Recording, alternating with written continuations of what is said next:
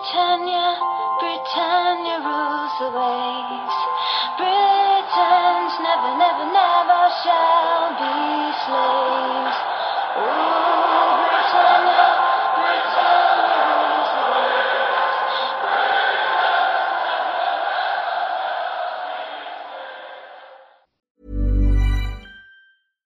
Sandra, and I'm just the professional your small business was looking for. But you didn't hire me because you didn't use LinkedIn jobs. LinkedIn has professionals you can't find anywhere else, including those who aren't actively looking for a new job but might be open to the perfect role, like me.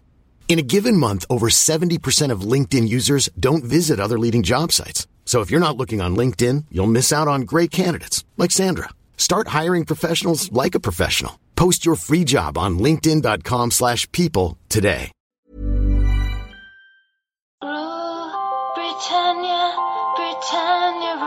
Rules the waves. Britons never, never, never shall be slaves. Ooh, Britannia, Britannia rules the waves.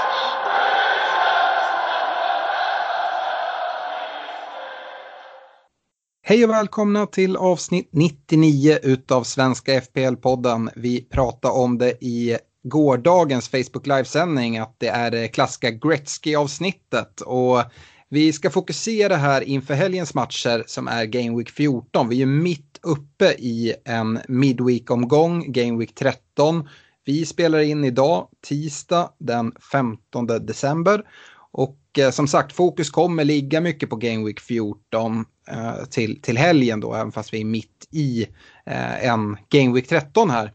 Eh, vi kommer även kika framåt eh, Game Weeks lite längre fram här, såsom Game Week 18 och 19. Eh, agendan för dagens avsnitt är att vi eh, först efter det här ska presentera en ny medlem i podden lite närmare. Ni som var med och var på tårna i Facebook Live har redan både sett och hört Fredrik, men vi ska prata lite kort med honom och sen så kör vi igång den klassiska laggenomgången för Game Week 12. Vi kommer ha en veckans diskussion där vi går djupare in i Game Week 18 och 19 som nu precis här eh, idag presenterades vilka blanks vi har, vilka dubblar vi har och vad ska man ha för strategi här. Vi kommer med nya rekommendationer, en kaptensdiskussion och eh, avslutar med era lyssnarfrågor. Stort tack till Olka Sportresor, Unisportstore.se och Glenn Sportsbar för att ni ställer upp med så fina priser i poddligan. Och med det så börjar vi med att hälsa Fredrik Norrström välkommen till Svenska FPL-podden. Stort tack för det. Du, eh, de som var med oss igår, vi körde en och en halv timme Facebook Live och svarade på en massa frågor. De eh, fick ju reda på att eh, du har det dåliga uppväxten eller vad det beror på att supporta Liverpool. Vad var det som gick fel där? Ja, det gick nog fel redan från början när farsan introducerade det på samma sätt som jag har introducerat det till mina två grabbar. Så det är sånt där som går i rakt nedåtstigande led och svårt att bryta. Ja, det är härligt. Vi, jag och Stefan, vi får ju vara lite försiktiga med våra eh, supporterskap här för att vi har inte så mycket att komma med just nu. Kanske framförallt Stefan och, och Arsenal. Stefan, hur, eh, hur lever, leker livet för en Arsenal-supporter i de här dagarna? Eh, nej, men det är väl inte så jättekul. Eh, så. Eh. vi lämnar det där, eller? Ja. Ja, härligt. Du Fredrik, eh, bara lite kort sådär. Hur, hur länge har du eh, spelat eh, fantasy? Ja, det är ju, det är ju en fråga med, med, flera svar, även om det tycks vara en väldigt enkel fråga. Men på ett seriöst sätt kanske fyra säsonger. Ja. och sen lite sporadiskt innan det. Mm. Så. Uh, några, några stora framgångar. Du har inte vunnit uh, någon gång hela Nej. fantasy? Nej, då, då ska man inte sitta i en sån här podd tänkte jag säga. Nej, det, det är nog helt rätt. då ska man ju gömma sig på någon sån här egyptiskt callcenter eller någonting. ja, ja, verkligen. Uh, nej, uh, en, en, kort fråga då som brukar vara en så här klassisk fantasyfråga. Uh, är du en sån uh, spelare som går på spelschema eller på form? ja, det är ju det är svårt att svara på rakt av att det ena eller det andra, men jag är ju ganska fokad på, på formen då skulle jag säga. Ja. Sen är det ju olika, det kan vara form för spelare kontra form för lag. Ibland ser vi ju lag som går väldigt bra men en spelare som ser ganska trött ut. Eller mm. tvärtom.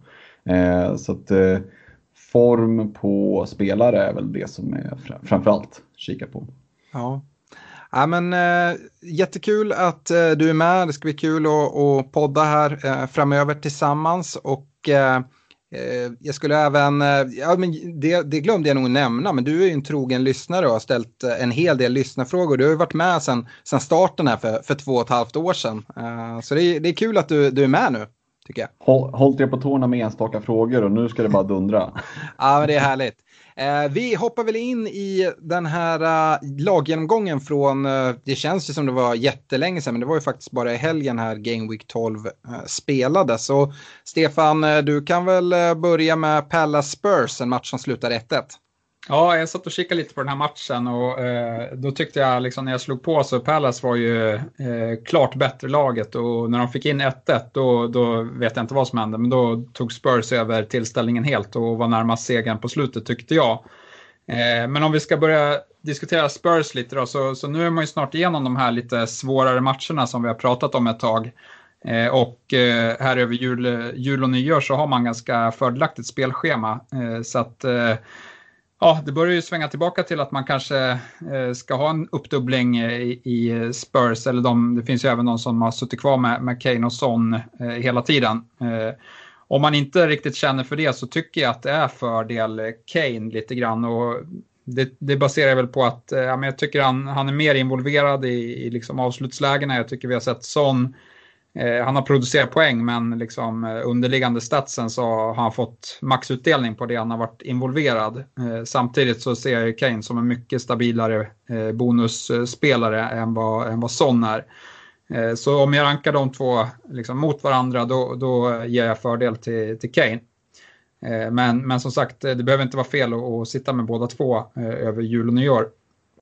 Eh, kikar man på deras defensiv så, så tycker jag fortfarande att eh, Reguljon borde vara på eh, watchlisten men eh, jag avvaktar fortsatt. Jag har inte riktigt sett att han kan eh, liksom leverera offensiva poäng eh, på det sättet jag vill eh, för att eh, ja, men vara beredd att betala de 5,7 eller 5,8 som han, som han eh, ligger på nu.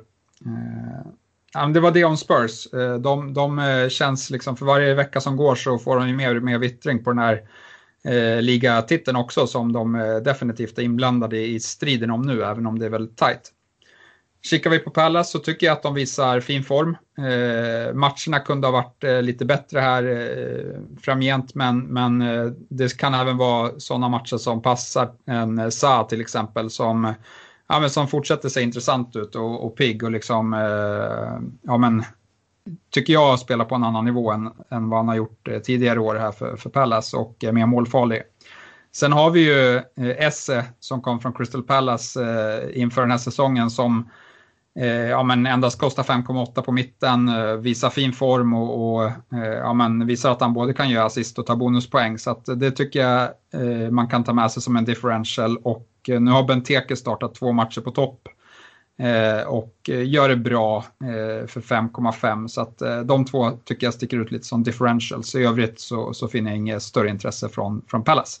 Ja, oh, shit, man hamnar där i Benteke-båten och plockar in honom. Men det har man ju liksom historik från eh, många säsonger sedan då det har blivit sådär. Eh, Nej, det är mer som en billig forward. Jag ska ja. säga att eh, liksom, jag, jag, inte, jag sitter själv med Brewster och eh, ja, men han får ju bara endast sporadiska inhopp här. Mm. Eh, visst, det är en mille till för Benteke, inte klockrent eh, på något sätt, men, men eh, någon att fundera på i alla fall. Ja, det är, väl, det är väl i den prisklassen om man inte har råd att komma upp där hela vägen till Bamford och Watkins som jag pratat en hel del om så, så är det väl eh, Benteke eller, eller eh, även Welbeck i Brighton som också är där i, i prisklassen. Um, yes, jag tänkte gå vidare med Manchester-derbyt och jag hört, har hört från allt och alla att det här var den tråkigaste matchen som någonsin har spelats. Nu hade jag känslor investerat i i den här matchen. Så jag tyckte det ändå var intressant att se. Uh, men det är ju en 0-0 match och uh, ja, jag vet inte hur mycket vi ska prata om det, men går vi in på, på City så det är, det är ändå fjärde nollan nu senaste sex matcherna. Så, så defensiven har har skärpts till och eh, spelschemat ser ju, ser ju jättebra ut framåt. Det är Eh, West Bromwich, Southampton, Newcastle, Everton som, som ska mötas här innan nyår. Och eh, ja, det är inget spelschema som, som avskräcker direkt. Nu, eh, nu så har vi även sett eh, John Stones få en hel del speltid. Eh, är ju bara prisad 4,8 och faktiskt lite oväntat men Laporte eh, till exempel, han har varit bänkad där senaste tre. Eh, ikväll spelar ju City, den matchen har inte, har inte startat än när, nu när vi spelar in. Men startelvorna har, har släppts och då är Stones inte ens med i, i truppen. Diaz är kvar som mittback men vi ser heller inte Laporte utan det är Ake som, som kliver in. Eh, jag tycker det är eh, lite klurigt här. Jag är inte så sugen att plocka in Stones än fast han har fått mycket förtroende för att jag vet inte, jag kan inte se Laporte sitta på bänken så, så mycket längre till. Det är en så pass bra mittback, så jag vet inte vad som har hänt där mellan, mellan han och Pep. Diaz däremot är väl den mittback som eh, är mest trolig att få, få, få flest starter och den liksom säkraste vägen in. Annars är det ytterbackarna. Där, där finns, finns rotationsrisken. Eh, Mendy nu tillbaka från skada, eh, startar ikväll. Eh, men fördelen går väl till Cancelo. Han startar också ikväll och fördelen med honom är ju att han kan vikariera både för Mendy på vänstersidan eller för, som ikväll då, Walker på, på högersidan. Han är väl egentligen högerback i, i grunden skulle jag säga, men, men gör det ju minst lika bra ute till vänster har vi sett eh, den här säsongen. Jag, jag tycker nog att det, ska man gå in i City-defensiven då är eh, eh, Cancelo eller Diaz det bör stå mellan. De är prisade i ungefär samma, samma summa och eh, ja, du har varit inne på det tidigare Stefan att jag tycker inte Diaz har hotat supermycket utan det är väl så få, få täckningen där. Cancelo tror jag man kan få mer poäng ifrån när han spelar men då måste man även sitta med en bänk som, som är redo för att fylla upp för att han kommer inte starta vecka efter vecka i alla fall. Eh, annars är det ju Kevin De Bruyne som är, är gubben att ha i, i City.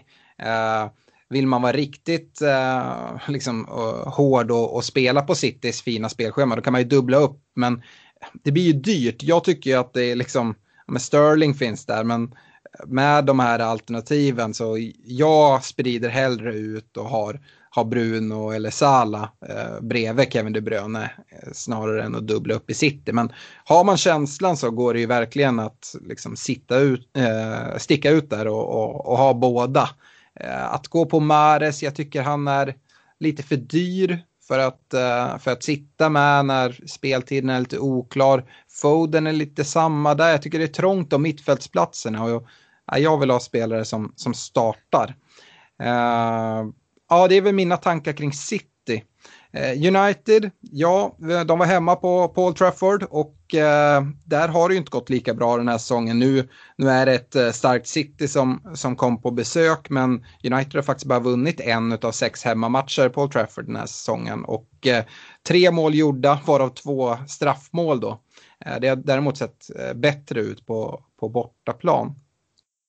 Vi kan eh, konstatera att eh, Luke Shaw är tillbaka och eh, jag tror att Solskär håller han ganska högt. Han går före Telles i den här matchen. Eh, Shaw får även slå en hel del hörnor, vilket chockar mig i, i den här matchen. Men eh, när jag ser resultatet från det så slår han dem med väldigt hög kvalitet. Och uh, det är ju intressant att se om, om Shaw dels kommer spela vecka efter vecka och uh, slå hörnor. För precis som du skrev till mig, Stefan, när vi pratade om det här så uh, backar som slår hörnor, hyfsat vettiga hörnor, de, de, de förfördelas verkligen i, i bonuspoängsystemet eftersom att så fort du slår en hörna med hyfsad leverans så är det en skapad chans. Och då tickar bonuspoängen in. I den här matchen så plockar Shaw åt sig alla tre bonuspoängen. Så att eh, det gäller ju inte bara så, utan ytterbackar som tar hörnor, eller ja, det är väl ytterbackar som, som gör det, det är väl inga mittbackar som gör. Eh, men det är väldigt intressant. Och precis som Kevin De Bruyne då i City så är väl Bruno den givna gubben att sitta med i United. Eh, och jag tycker det finns liksom ingen annan riktig konkurrens om United-platserna Eh, Eh, att plocka in i, i ens lag. Utan det är Bruno man ska ha. Jag tycker skillnaden i pris, eh, den lilla som finns mellan han och Rashford, eh, den är svår alltså att, motivera att gå så mycket, att spara in den miljon, dryga miljonen. Så att nej, jag tycker Bruno är given. det fanns eventuell oro kring, kring straffarna för Bruno då, då han gav bort den här i, i Champions League såg vi. Eh, men, eh, och han uttalade sig även efteråt att ja, nej men jag, det är inte jag som tar straffarna utan jag kände när jag missade det här senast att, att eh, det kunde vara någon annan som, som skulle ta den. Nu, nu får United en straff i den här matchen som, som döms bort men det är Bruno som står beredd att, att slå in den. Så att den oron kan vi nog glömma och han kommer förmodligen ta, ta en hel del straffar här under, under löpande säsong. Det går såklart att hålla ögonen på Cavani, eh, men det är en spelare att vänta med tycker jag. Med lite skadebekymmer och sådär eh, så tycker jag inte att man plockar in honom nu. Eh, yes. Eh, då, då så Fredrik får jag eh, lämna över ordet till dig och du ska få prata om ditt eh, kära Liverpool. Jag tycker det är extra kul den här veckan då, då Liverpool bara får med sig ett 1-1 resultat eh, mot Fulham. Ja tack, det är inte så bara med tanke på hur man presterar så ska man nog vara jävligt nöjd med att få med sig den pinnen. Eh, nej, men det är ju Fulham-Liverpool som slutar 1-1 och, och jag vet inte, Liverpool sitter kvar på bussen första halvlek, de är ju helt bortkollrade. Eh, och visst, man har haft en, en ganska gedigen skadelista oavsett vad Mourinho säger, men det är ingen ursäkt för att prestera så som man gjorde i första halvlek. Det var ju, det var nästan lika horribelt som Salas straff i andra halvlek. Ehm, men eh, det handlar om att leverera och Salah levererar sina åtta pinnar här. Ehm, väldigt turligt för oss som satt med honom, speciellt när vi hade bindlat honom. Ehm, I övrigt så visst att eh, Liverpool reser sig i andra halvlek och shapar väl upp sig lite grann, men eh, nej, jag är orolig och då inte bara som någon form av Liverpool-supporter utan i ett fantasyperspektiv också. Eh, att eh, mm, man, man har tappat lite fart. Eh, och en sån som Mané, mm, nej, det sitter man med honom då hade jag definitivt sett mig om efter andra alternativ. Någon i Liverpool då som sticker ut tycker jag är Curtis Jones.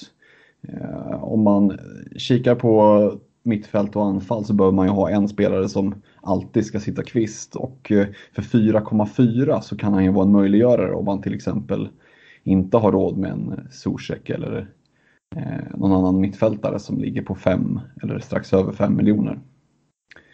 Eh, kikar vi på Fulham, alltså de spel de gör ju, de har ju egentligen förstått hur de ska spela för att kunna ta poäng i Premier League. Och det är ju fult, eh, är i alla fall hårt på gränsen till fult.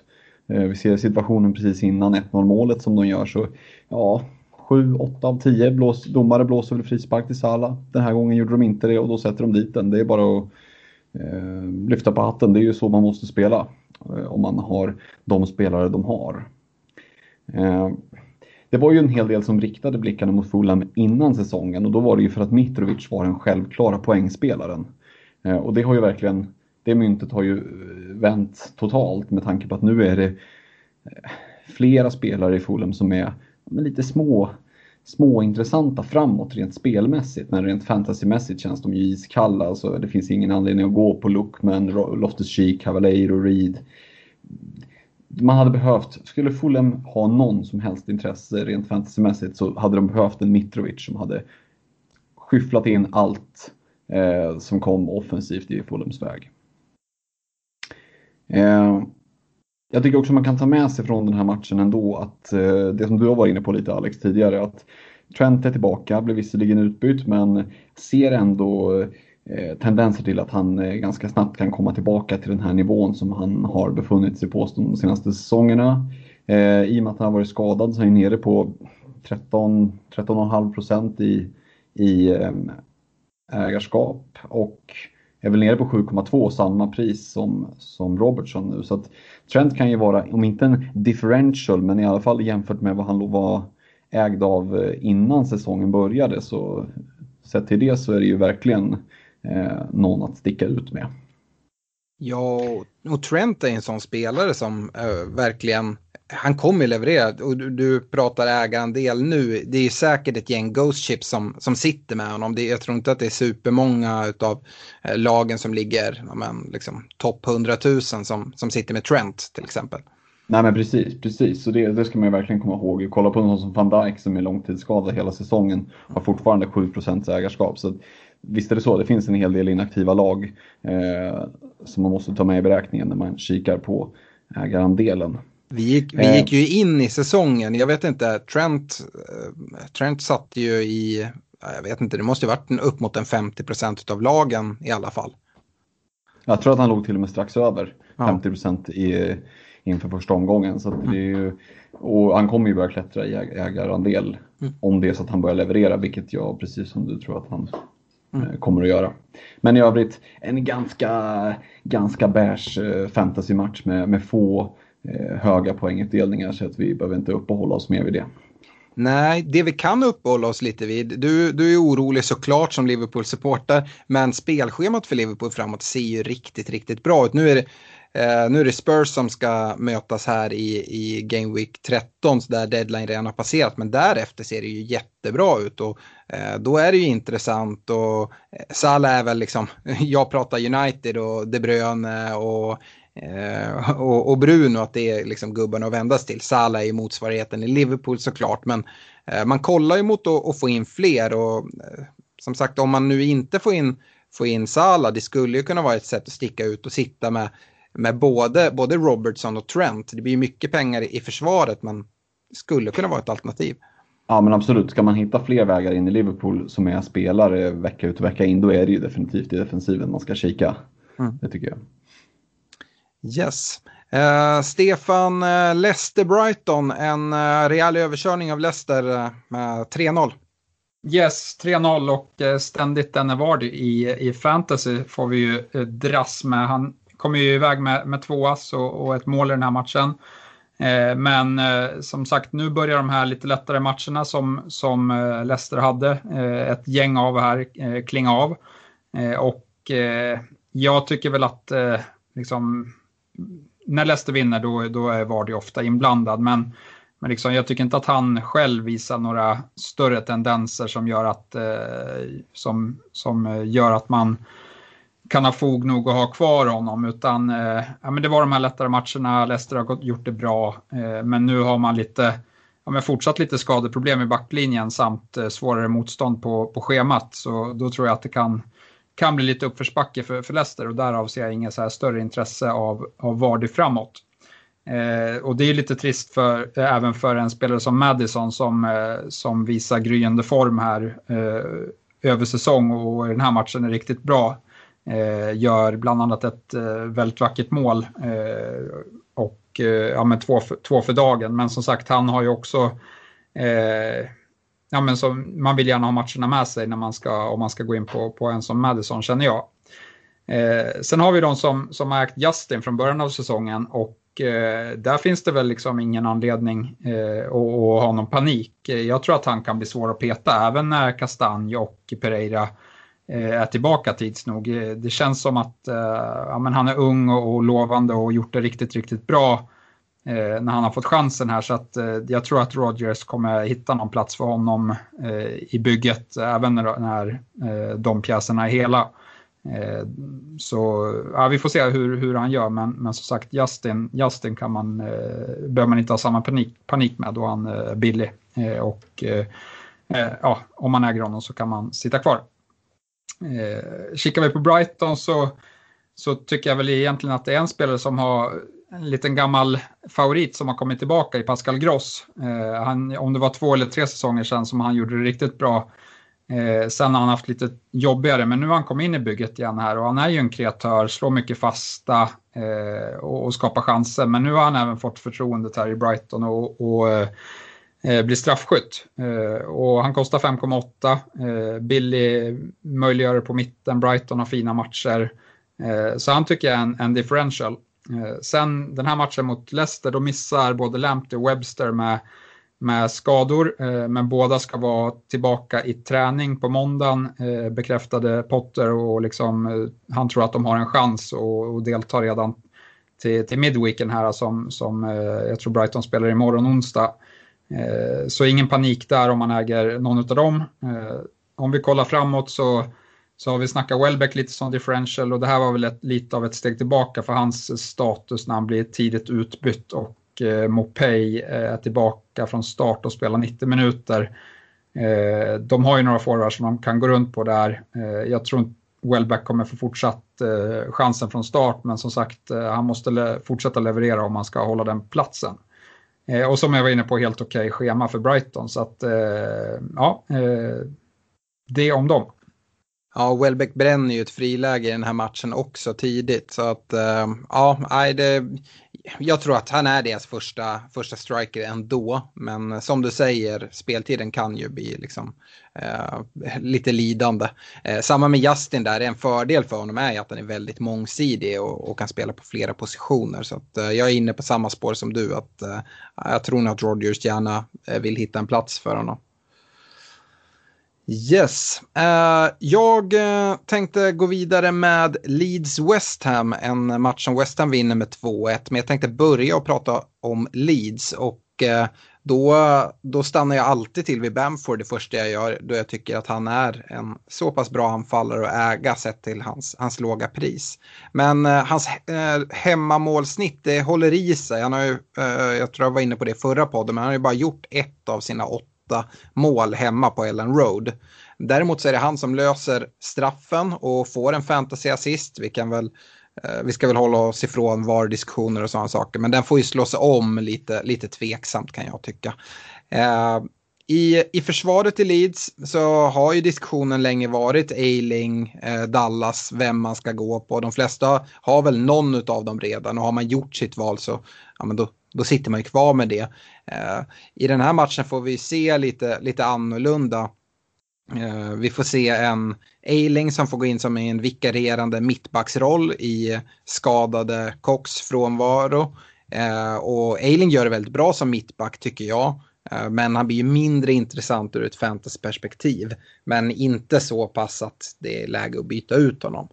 Även Dallas får ju en liten annan roll. Vi har ju sett han uppe på mittfältet men nu dras han tillbaka till en ytterbacksroll.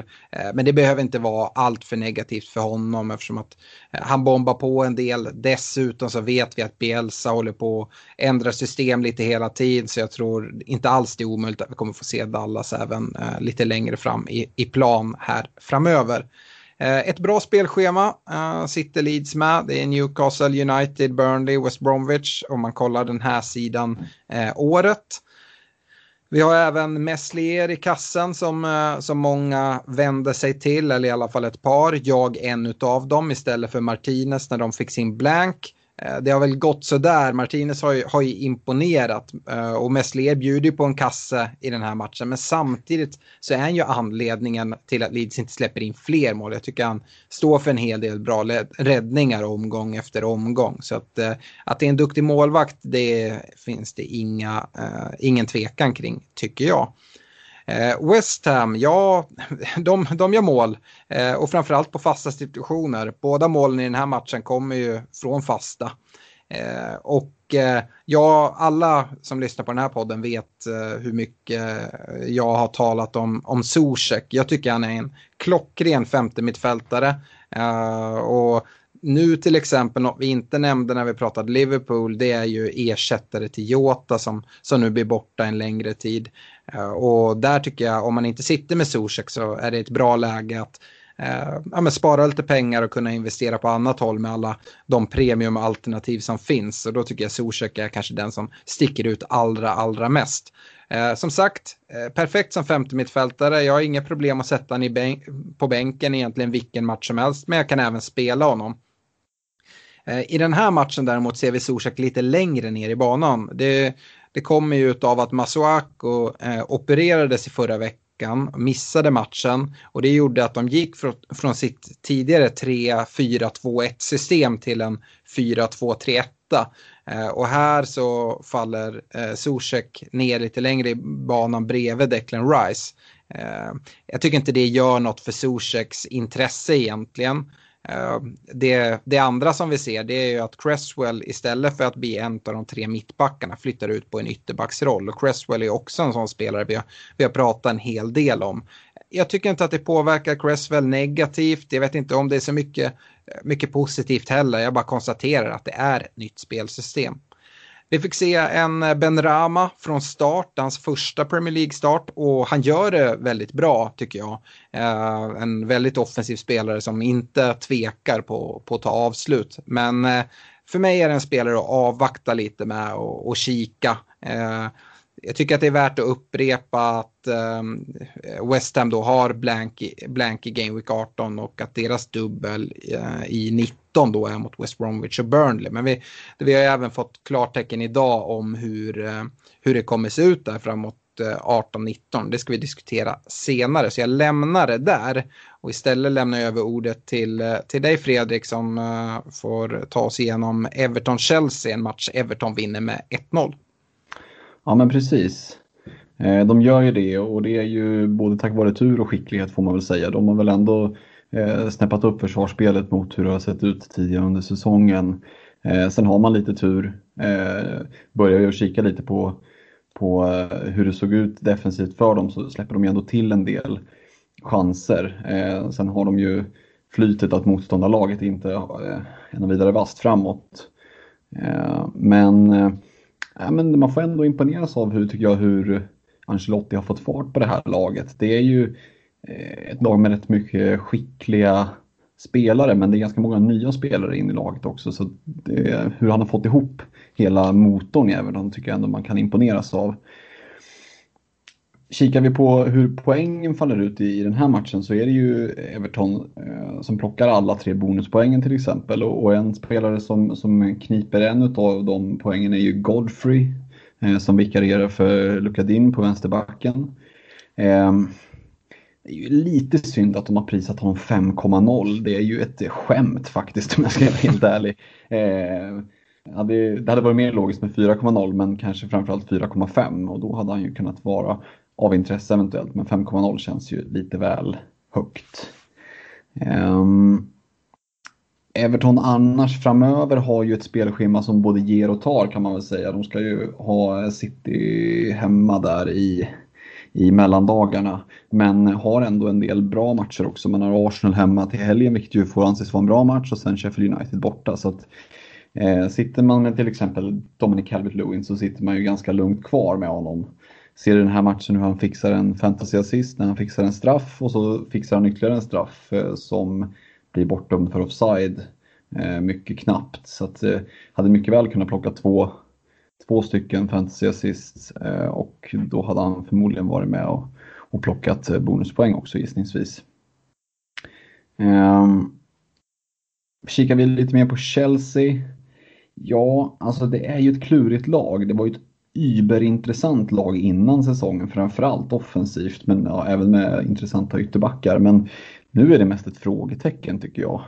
Ehm, de, har dra de har dragits med skador offensivt, vilket har gjort att det har inte riktigt satt sig. Man vill ju se Ziyech, Werner och Pulisic alla hela och att de kan få lite kontinuitet i det, för då tror jag att det kan bli riktigt vast. Men som det är nu, man lappar och lagar lite med en Oliver Giroud och ja, jag vet inte, det gör att man, man eh, eller jag i alla fall, avvaktar och, och nu ser vi att Pulisic var tillbaka från start här idag när vi spelar in i Game Week 13. Men eh, han känns ju lite som en glaslirare så det skulle ju inte förvåna mig om han drar en baksida här i eh, vilken dag som helst.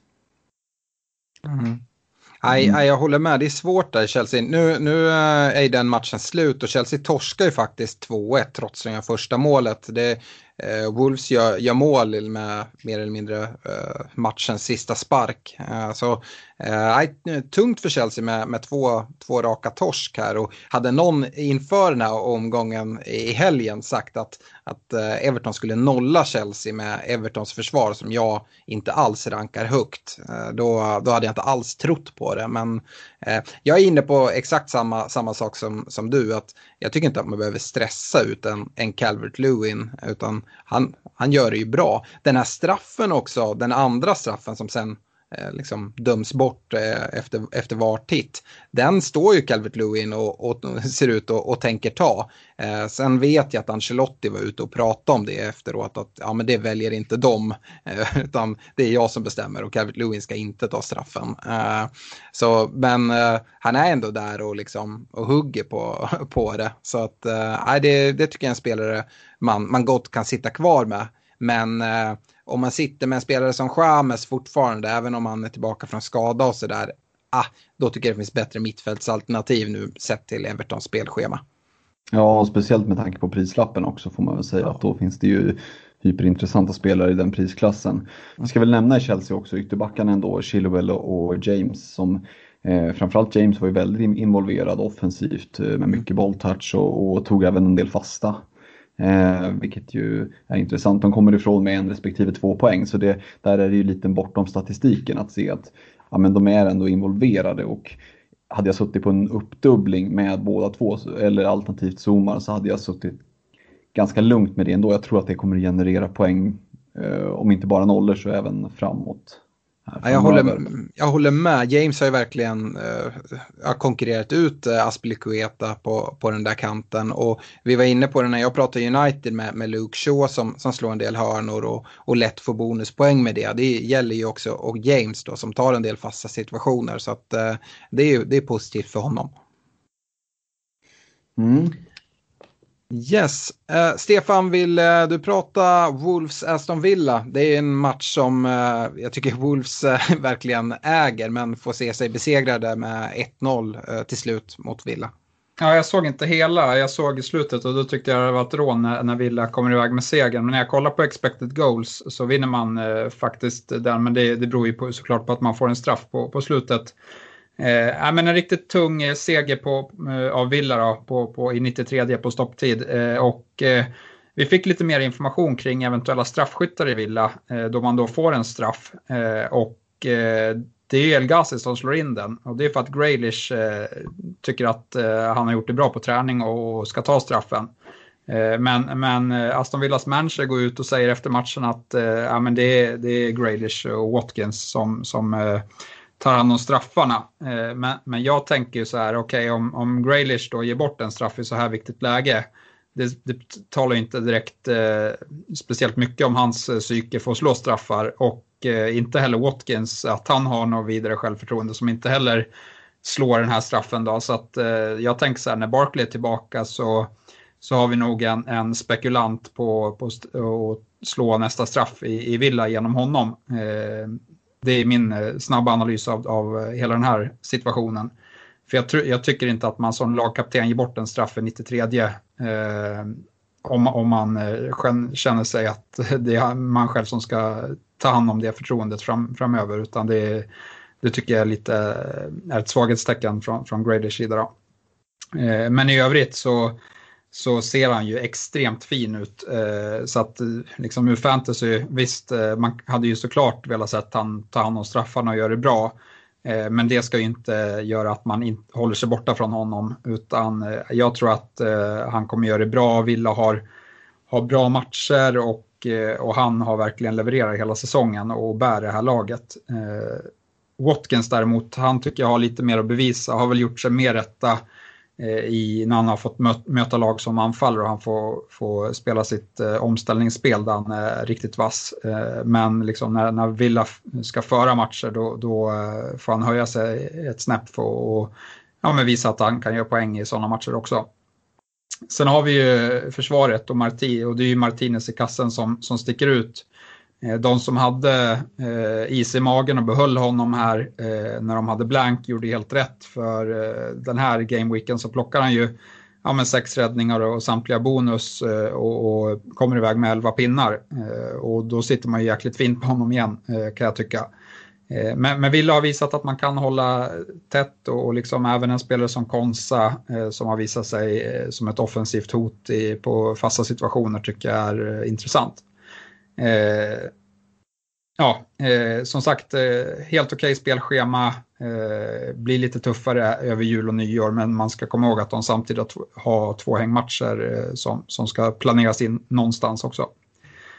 Kikar vi på Wolves så, så har man ett blandat schema och jag får inte riktigt grepp på, på Wolves i år, eh, men de har ju en hel del billiga spelare eh, framåt framförallt som är intressanta. Eh, och eh, det är framförallt Neto eh, som, som eh, har visat bra form. Eh, nu, nu skrev jag de här anteckningarna innan idag, men, men eh, ja, men Neto och, och Podens och sen även eh, Silva eh, som har fått chansen nu när Khemenez har skadat sig. Alla de kostar eh, runt 5 miljoner, 5,7 på Neto, 5,4 på Podens och 5,2 eh, på Silva på topp då, eh, så, som man kan, kan kika mot.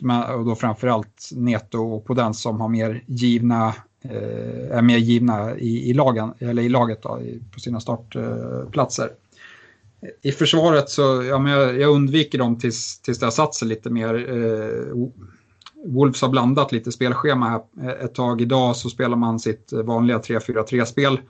Eh, igen, eh, jag tycker väl med givet att de här svårare matcherna att Semedo som har gjort det bra, eh, men, men eh, jag tycker att han kostar lite för mycket på 5,5 eh, och jag lutar åt att inte Marsall för 4,8 kan vara bästa vägen in. Men som sagt, eh, eh, ja, jag avvaktar där lite, lite grann.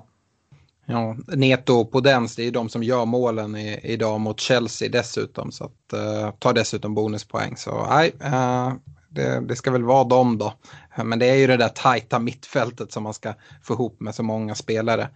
Uh, ja, jag ska gå vidare och, och prata om Newcastle och West Bromwich, en match som Newcastle vinner med 2-1. Och här tänker inte jag ens göra en regelrätt laggenomgång. Eh, jag buntar ihop de här två lagen då jag inte tycker det finns så mycket att säga.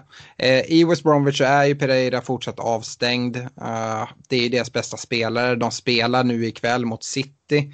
Eh, en match som precis har dragit igång. Eh, jag tycker inte att man behöver kolla allt för mycket mot West Bromwich överhuvudtaget faktiskt. Eh, Newcastle, ja men där är det ju liksom, jag har varit inne på det, vi pratade väldigt mycket om det i, i Facebook-liven i, igår, att jag gillar de här talismanspelarna och det är ju Wilson. Gör, gör, normalt sett så gör Newcastle mål så är Wilson inblandad. Just i den här matchen så är det inte så. Eh, men det är en match och jag tycker inte man kan dra allt för mycket slutsatser av det. Eh, han har en ganska tråkig FPL-roll i, i just den här matchen då han eh, jag vet inte om man ska säga att han låg lite djupare än vanligt, för det tycker jag inte att han gjorde. Däremot så han var inte tilltänkt att avsluta Newcastles anfall. Han var mer en uppspelspunkt och fick spela mycket felvänd och så. Det visar sig tydligt att han inte har ett enda avslut i, i den här matchen. Eh, ja, de har ju eh, de har ju Leeds nu i den här veckan och sen så till helgen fulla. Men sen så kommer City, Liverpool, Leicester på rad. Så att eh, det är ja, det, spelschemat vänder här snart, men Wilson är en sån spelare som, som man ändå kan sitta med, eh, tycker jag, mot, mot tuffare lag. Han kan mycket väl eh, leverera där. Eh, jag lämnar det så och eh, Fredrik, du får prata Southampton-Sheffield istället, där eh, ja, vi ser en fullständig eh, asfaltering egentligen. 3-0 till Southampton. Ja, alltså det, det är ju Eh, en uselhet av sällan skådat slag som Sheffield United faktiskt bjuder på eh, den här säsongen. Det, det är ju en parodi mer eller mindre. Och, alltså det går ju inte att säga så jättemycket rent fantasymässigt men det är ju omöjligt att inte notera att de faktiskt använder sig av fem anfallare i den här matchen. Eh, och det är ju inte så att någon av dem är ens nära att göra mål. Eh, den enda egentligen intressenten från Sheffield United det är ju Rian Brewster om man väljer att spela ett tvåmananfall och sen ha honom på kvisten och tänker att han kommer kunna få en del speltid utifrån att han ändå är värvad för ganska stora pengar. Eh, men eh, annars, nej. De såg ändå så fina ut defensivt förra säsongen så man hade ju en förhoppning nu ja, men som man, man kikade spelschemat inför säsongen, över jul nyår så ser ju eh, Sheffield Uniteds spelschema lysande ut. Det, är, det är synd bara att de är så urusla själva så att det inte spelar någon roll. Eh, så att nej, Brewster som, en, som ett tredje val i anfallet, det, det funkar men i övrigt nej tack. Eh, Southampton däremot, det är ju lite tvärtom. Där, där är ju problemet att man inte vill fylla upp med för många Southampton-spelare. Det, är, det är ju inga problem att hitta tre stycken spelare därifrån som man gärna har i bygget. Men å andra sidan har jag ingen lust att trippla Southampton i mitt lag de, eh, de gör ju en spelmässigt eh, ganska liksom, habil insats. Det, det, trillade på. Jag var inne och kikade live-oddset när det stod 0-0, var 1,50 på att de skulle göra första målet. Ja, det var ju som att ta godis från små barn. Alltså, det hade man kunnat satt tusen spänn på och tjäna den enklaste 500 i sitt liv. Um, de har ju Danny Ings och Shea Adams i ett ganska klassiskt eh, engelskt anfall och båda de två är ju av intresse. Eh, vi som inte hade Danny Ings i, i bygget inför den här gameweeken, det var ju, det var ju det var hemskt att sitta och titta på. Han brände ju en två, tre givna lägen så att han hade mycket väl kunnat kommit från den här matchen med eh, ja, tvåsiffriga fantasypoäng utan problem. Eh, kikar vi på poängen fördelat så är jag ganska nöjd ändå utifrån när man inte sitter med Ings. Att det är Bednarek som plockar poängen, han är inte så jättehögt ägd. Eh, du har en tjej Adams så där är det ju, han är ju av intresse. Hans stora problem med fantasy det är ju att han är i en prisklass där det finns många andra intressenter. Du har en Bamford, du har en Watkins, du har en Wilson. Så den är ju klurig men Shay Adams är ju absolut eh, ett alternativ om det är så att man inte har råd med Ings och ändå vill investera i Southamptons offensiv. Um, kikar man lite bortom statistiken där så är det svårt att inte falla för en sån som James Ward Prowse då utifrån att han tar allt vad det gäller fasta situationer. Eh, och de får ju alltid ett antal frisparkar och hörner och sådär och då är han ju där jämt. Så att, eh, hans stora problem är väl prislappen där 6,3. Man hade gärna sett honom strax under 6 miljoner för att det skulle varit värt att ha honom som en femte eh, mittfältare. Nu tycker jag att den blir, ja, den blir lite för hög med 6,3. Kikar vi på Southamptons spelschema här framöver så ja, det är Dr. Jackal och Mr. High. Det blandar väldigt bra och väldigt tufft. Eh, men de Southampton-spelare man sitter med i bygget tycker jag nog ändå att man håller. Yes. Uh, Stefan, kan inte du få avsluta med ditt favoritlag Arsenal som uh, Aubameyang han uh, bryter i alla fall sin målsvacka. Uh, 1-0 till Burnley blir det dock. Yes, jag, jag trodde bara att vi hade nio matcher att prata om den här veckan. Eh, nej, men eh, jag börjar med Burnley då. Eh, Burnley har ett bra schema eh, och en hängmatch, men eh, jag tycker inte att man har någon som riktigt sticker ut eh, offensivt sett. Eh, de vinner ju den här matchen på grund av att Aubameyang nickar in en egen kasse. Eh, det säger väl en, en del. Eh, bakåt så tycker jag väl att vänsterbacken Charlie Taylor för 4,4 kan vara ett, ett, fint värde här över jul och nyår då som sagt matcherna är bra och det är väl han jag skulle gå för om jag skulle eh, investera i Burnley.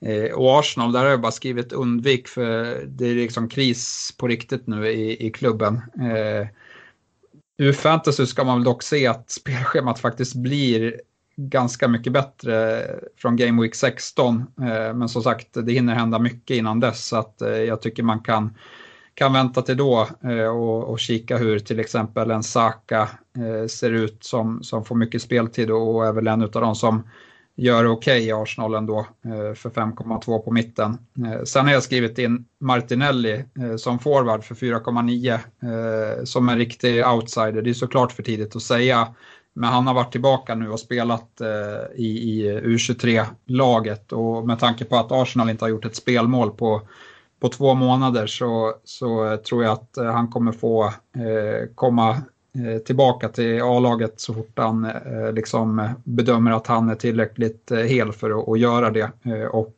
eh, eh, det kanske sker liksom fortare än, än vad man anar med tanke på de problemen som, som finns. Yes, vi, eh, vi sätter väl punkt för laggenomgången där, men vi ska även eh, konstatera här, vi har ju en eh, liten sån följetong i, i Vardy och Kane och båda spelarna levererade ju fint med poäng den här omgången, även om Vardy tog, tog eh, något mer eh, än, än Kane. Eh, jag har inte uppdaterat den ser jag nu exakt med antal poäng, men Vardy leder väl den eh, efter den här veckan. Det var ju i stort sett jämnt förra veckan, så det är väl en match till. Vi sa över, över fyra game weeks. Eh, så får följa upp det i nästa vecka som, som dessutom är avsnitt 100, vilket är lite, lite speciellt.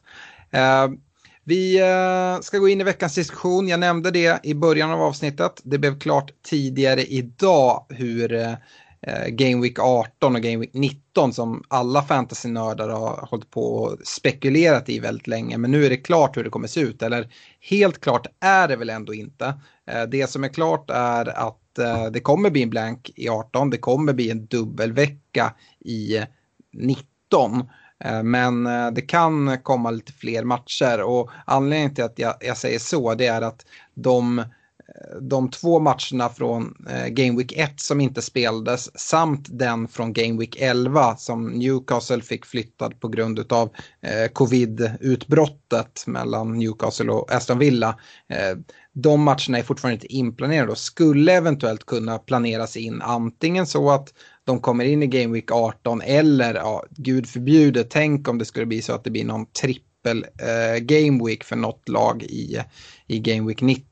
Det är svårt att se men eh, och jag, Aston Villa och Newcastle de, de har ingen dubbel i, i 19 så det skulle kunna vara att de får en dubbel där helt enkelt.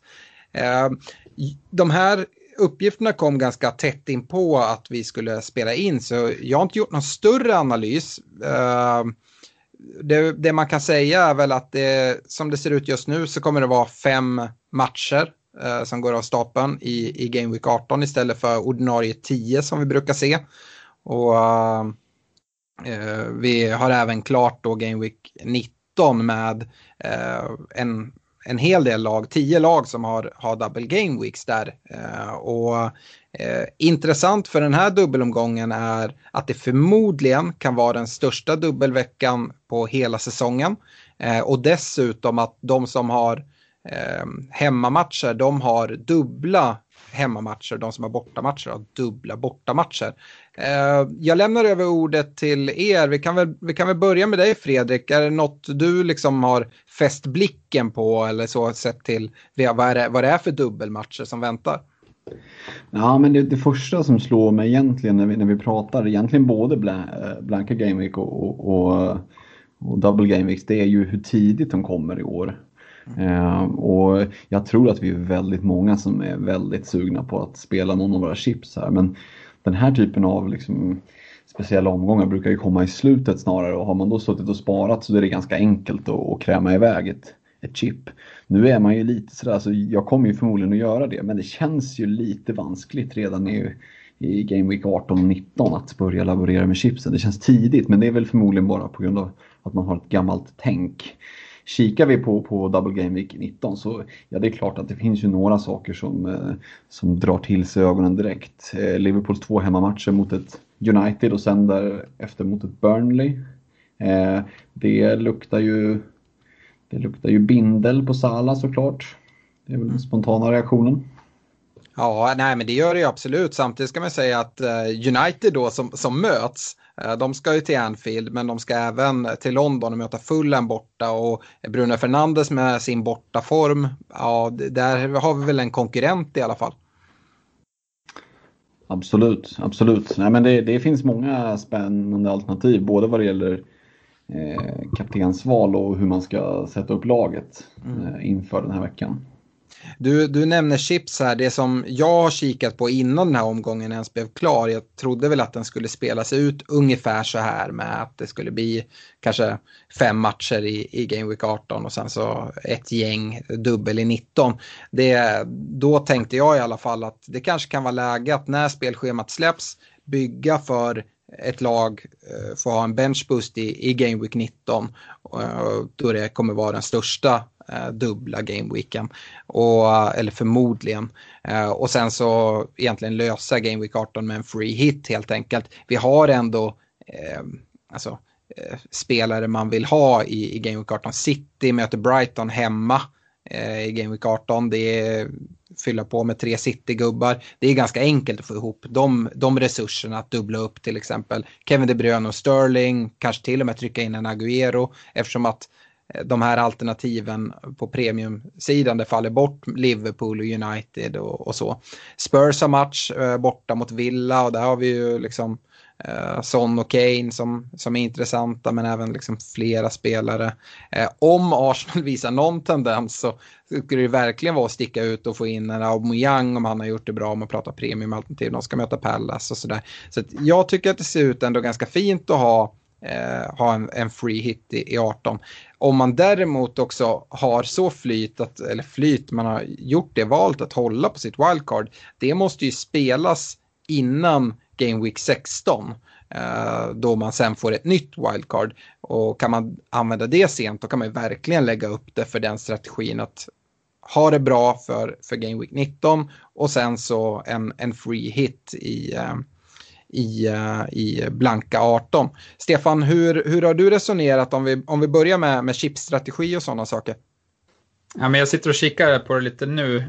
Det kom ju som sagt tätt in på inspelningen, men spontana tanken är väl att eh, folk borde ha ganska många spelare eh, utav de som spelar i Game Week 18 eh, redan. Eh, med tanke på liksom Villa, Spurs, City, Everton, eh, där vi har killar som, som folk äger. Eh, samtidigt så tycker jag att det är som du säger Alex, att det är bra läge för för free hit ändå för att eh, att trolla fram tre citygubbar eh, är ju jäkligt svårt eh, så här nu känner jag eh, inför. Eh, men, men, där får man en helt annan möjlighet till det och, och även eventuellt sticka ut med Arsenal. Eh, jag tycker både liksom eh, Wilson och Zaha känns, eh, känns intressanta. Och, ja, men det, finns, eh, det finns eh, mycket att ta där. Wolves hemma mot Everton skulle kunna vara en, en sån match som är bra att få in någon bild ifrån också. Så att, ja, jag tycker att free hit känns intressant där. Mm. Eh, det är ju alltid svårt med, med de här, eh, nu får vi det på så kort varsel. Sitter man med wildcard som, kvar som sagt så är ju det en grej. Men annars har vi inte så många omgångar på oss och så många byten för att eh, verkligen optimera våra lag. Vi har Eh, hur, hur resonerar ni där med att plocka minuspoäng? Det är också ganska vanligt inför de här dubbelveckorna att man liksom helt snöar in på dem. Men de här lagen som kanske har en single game week. Det betyder inte att de inte kommer ta några poäng överhuvudtaget. Hur, hur eh, ja, vi börjar med dig Fredrik, hur resonerar du?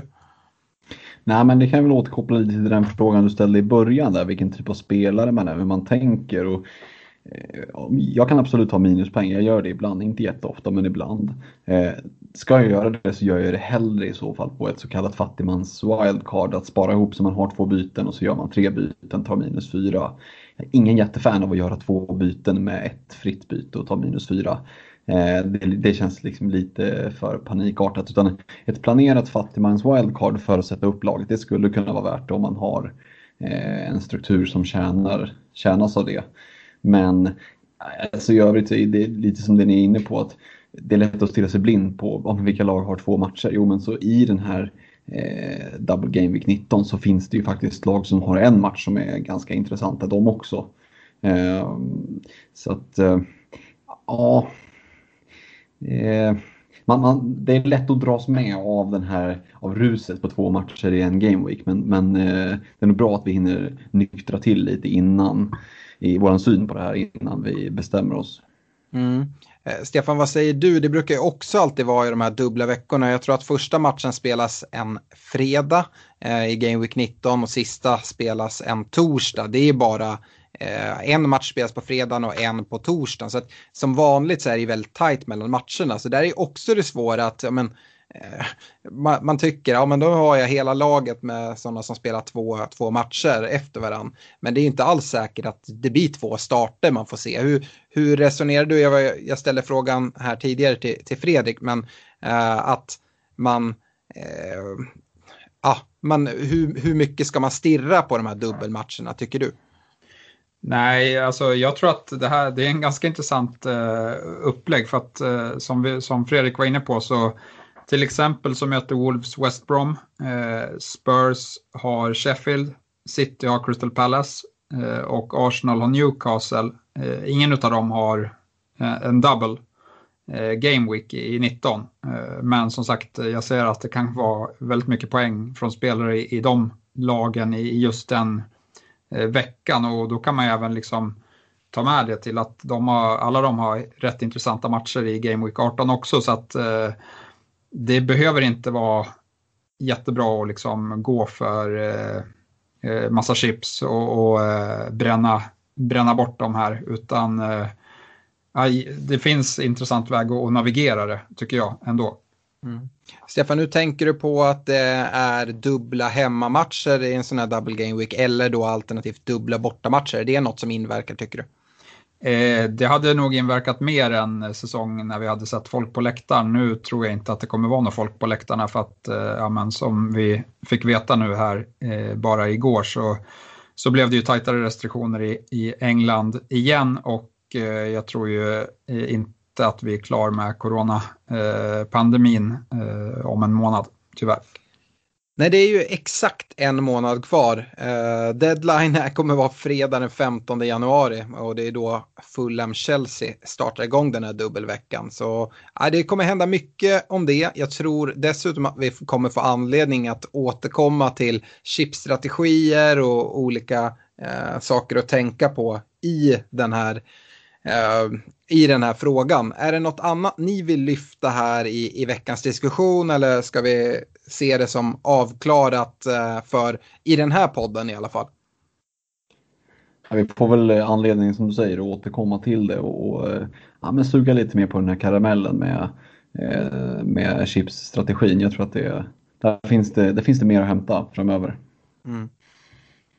Uh, ja, Stefan, har, har du något mer att, att tillägga där? Eh, nej, som sagt, jag tycker inte att det finns någon riktigt klar strategi för att det finns antingen så liksom eh, tror man på att det kommer bättre läge längre fram och, och köper de spelarna som faktiskt har en game week i båda eh, eller så, så chansar man in dem, de som kör double här eh, mm. och, och eh, kör på den vägen hårt och liksom vad som är bäst det, det vet jag inte. Eh, men men vi får återkomma helt enkelt. Ja, och som sagt, vi har inte hunnit göra så djupgående analyser eftersom det, det kom så kort. Jag, jag, tror till och med att det här kommer kanske vara ett stående segment fram tills det är dags för, för den här omgången att spela så att, att vi kommer prata lite kort om det. Eh, vi går vidare med, med veckans rekommendationer och eh, eh från, från förra veckan, Stefan, så eh, om vi börjar bakifrån som vanligt så hade du eh, Dallas, Chilwell och Robertson i, bland dina rekar. Eh, ja, precis. Eh, och eh, de får vara kvar. Den spelare som jag tycker eh, hänger löst är Dallas. Eh, men, men som sagt, eh, Leeds, jag tycker inte Leeds har imponerat eh, försvarsmässigt eh, och eh, jag gillar inte heller hans nya roll som högerback. men, men som sagt, spelschemat är bra och därav blir han kvar. Men, men nej, jag tror att det är faktiskt det laget som har släppt till mest chanser senaste fyra fyra omgångarna och, och det bådar ju inte gott för om man vill ha eh, en nolla från, från eh, en spelare som Dallas. Nej, uh, jag var inne på det i laggenomgången att jag är inte helt säker på att Dallas nu är förpassad till ytterbacksplatsen för all evighet och Bielsa är van att och, och flytta runt lite i, i sitt spelsystem. Hur, hur tänker du kring det? Nej, Dallas brukar ju vara den där schackpjäsen som får anpassa sig till där Bielsa behöver honom. Han har ju spelat ja. eh, överallt egentligen. Så att, eh, men, men, just eh, liksom att vara, han är väl vänsterfotad liksom och, och eh, spela högerback, det blir ju, det blir ju lite svårare. Eh, ja. så, att, så att just den rollen passar nog inte jättebra det, det, man kan säga är väl så här att ja, det kanske inte är en spelare som måste ligga kvar på, på en reklista. Om man sitter med honom kanske man inte heller behöver tvinga ett byte för att och, plocka ut honom. Det, eh, vi ska även säga det att de här rekarna de har inte tagit hänsyn av av några dubbelomgångar här i, i 19. Eh, det kommer nog bli först till, till nästa vecka. Eh, jag, eh, jag backar ju dig på, på Chilwell, eh, stod för en assist idag trots att det blev förlust. Jag har även Diaz i City och sen så Trent då i Liverpool istället för Robertson. Så ja, jag sitter kvar med de tre tänker jag. Och ja, sen tänker jag släppa, släppa in dig Fredrik så får du såga våra, våra rekare. Nej, men jag tycker att ni ändå är inne på någonting som är intressant så det finns ingen anledning att, att, såga dem. Jag älskar att såga men, men man ska göra det vid rätt tillfälle. Eh, såga kan man göra när vi pratar Arsenal men era rekar de är jag beredd att backa. Ja, Ja. Kan väl flika in där gällande Chelsea så det är inte bara Chilwell som är intressant som vi har sagt tidigare. Vi såg Zuma hade en ny nick i ribban eh, idag till exempel. Eh, han verkar vara helt ostoppbar på på fasta situationer eh, och, och liksom James fortsätter spela eh, varje minut så att eh, de två ska man ju såklart ha i åtanke också. Ja, och som sagt, sitter man inte med Chilwell mot förmodan redan nu och ska ta in någon, ja men då är ju en, en James väldigt mycket billigare. Eh, och ja, jag ser absolut ett case för att då gå på James istället. Nu, nu tar, får Chilwell den här assen idag, men jag tycker att James hotar liksom i varje match när man, när man kollar på honom. Uh, går vi vidare på mittfältet, då tror jag i alla fall att du kommer uppdatera lite Stefan, för du hade Jota med förra veckan tillsammans med Kevin De Bruyne och Bruno. Ja, precis. Uh, Jota, vad var det? Han är borta två månader är väl prognosen. Uh, så att han, han ryker ju. De Bruyne och Fernandes, de, de är ju kvar. De tycker jag är de mest givna. Sen har man råd med Salah, visst, eh, gå för honom också. Eh, jag har inte tagit med honom här, eh, men eh, som sagt, eh, det är klart att han är intressant. Men, men mitt val faller på, på Graylish, trots att han inte är straffskytt så, så liksom, eh, jag tycker han ser jättefin ut och eh, är tungt involverad. Och nu verkar det som att trots att Barkley är borta så, så flyttar man inte ner Graylish på, på en, någon mittfältsroll utan han ska spela eh, som en ytterforward och det gillar jag. Jag, jag håller ju helt med. Mina rekar förra veckan var ju Bruno, De Bruyne och Graylish. Och det är ju verkligen värt att notera här att vi har ju båda valt att utelämna Salah. Salah är såklart jättebra. Samtidigt hade det varit en, en tråkig rek att säga det att ja, men ni ska ha Bruno, Kevin De Bruyne och Salah som liksom är de dyraste mittfältarna i spelet. Eh, kan man få in dem jättebra, men eh, ja, jag Eh, jag fortsätter att ha Bruno, Kevin De Bruyne och Graylish. Eventuellt skulle man kunna se på att eh, ta in Salah där istället för ja, men, De Bruyne. Det tar emot sitt i spelschema och sådär. Men uh, ja, jag vet inte. Jag tycker det är svårt att, att väga de här premiumalternativen mot varandra. Vad, vad säger du här Fredrik? Nej, men jag tycker också att eh, ska man slänga in en till dimension i det så ska man väga premiumalternativ mot varandra. Så bör man ju även, nu kommer ni säkert komma dit också med anfallare, men man får nästan väga in premiumspelare över hela fältet mot varandra för det blir svårt att jämföra en premium mittfältare med en midprice mid-price mittfältare utan då får man ju nästan väga en, en Sala mot en Kane eller ja, den typen. Och den, den jämförelsen blir nästan bättre och, och kanske då också väga in vad är det för ytterligare spelare, alltså väga två, två mot två snarare än en mm. mot en. Mm. Um, på anfallssidan så har ju du gått på premiumalternativet där Stefan. Du har ju Vardy tillsammans med Bamford. Ja, precis. Det har ju, nu gjorde inte Bamford det bra, men, men Vardy har ju varit fin. Uh, han han flyttar nog dock på nu uh, då ja, men liksom nu, nu har Leicester svårare matcher och och eh, jag tycker att Kane eh, ska in igen. Eh, så att Spurs jättefina matcher över jul i år. Kane, superstött superstöttspelare. Eh, brukar historiskt sett när, när Kane var liksom den som folk hade från, i fantasy. Eh, som, liksom, då, då var han ofta bra över, över jul och nyår också när det var tajta matcher. Jag tycker liksom hela Tottenham är med eh, den här säsongen att de har någonting stort på gång och, och liksom så för varje vecka som går de är med i titelstriden så, så kommer det bara bli, ja men han, är, han, han tar väldigt stort eh, ledaransvar i, i, laget och jag tycker han, han gör det väldigt bra. Så att han, han är tillbaka. Mm. Ja, det är, jag gillar det. Jag sitter ju med Kane i, i mitt, mitt privata lag och vi har han i poddlaget. Uh, så jag gillar det jättemycket. Jag har ju gått på en lite billigare approach på anfall eftersom det är så mycket uh, premiumalternativ på mitten. Så jag är inte med Kane. Jag hade Wilson och Bamford förra veckan. Däremot har jag uppgraderat lite. Jag, jag väljer att ta bort Wilson och ersätta det med Ings som uh, jag tycker är väldigt spännande och just har den här talismanrollen i Eh, i sitt Southampton. Uh, eh, så att eh, för mig är det Ings och Bamford, jag, kan, jag, kan, inte flytta på honom. Jag, jag, gillar de här matcherna som, som Leeds har här framåt sett till, till Bamfords roll. Bamford har ju även en, en rätt rätt okej okay, uh, double game week i, i 19 om man tittar hela vägen fram dit. De ska möta både Brighton och Southampton. I och för sig på hemmaplan så uh, Bamford får väl se till att fila på sin, uh, sitt hemmamålsnitt tills dess. Uh, ja, och avslutningsvis då Fredrik, uh, har du några tankar kring våra forwardsrekar? Ja, men det är ju så Bamford sitter ju själv med bygget. Eh, Kane önskade att jag satt med i bygget. Eh, Ings eh, är ju en rena nagelbitaren att titta på när man inte har den i bygget. Så jag tycker att ni har sammanfattat det rätt bra. Mm. Eh, vi brukar komma med differentials-val. Eh, Stefan, jag, jag håller på att krossa dig i den här tävlingen. Eh, men vi får se hur det går den här veckan nu, Game Week 13. Jag presenterade i vår Facebook Live-sändning våra val. Du hade första valet, valde Sterling. Eh, jag fick gå på andra val och valde då Mendy i City. Så vi gick båda på City. Eh, nu spelar ju de just nu mot West Bromwich. Och eh, Sterling har ju faktiskt gjort en assist. City leder med 1-0 just nu. Spelar fram Gündogan. Uh, och, men eh, City har ju även en nolla, så, men det är ju också poäng som det ser ut just nu. Sterlings kan dock inte ta, tas ifrån honom.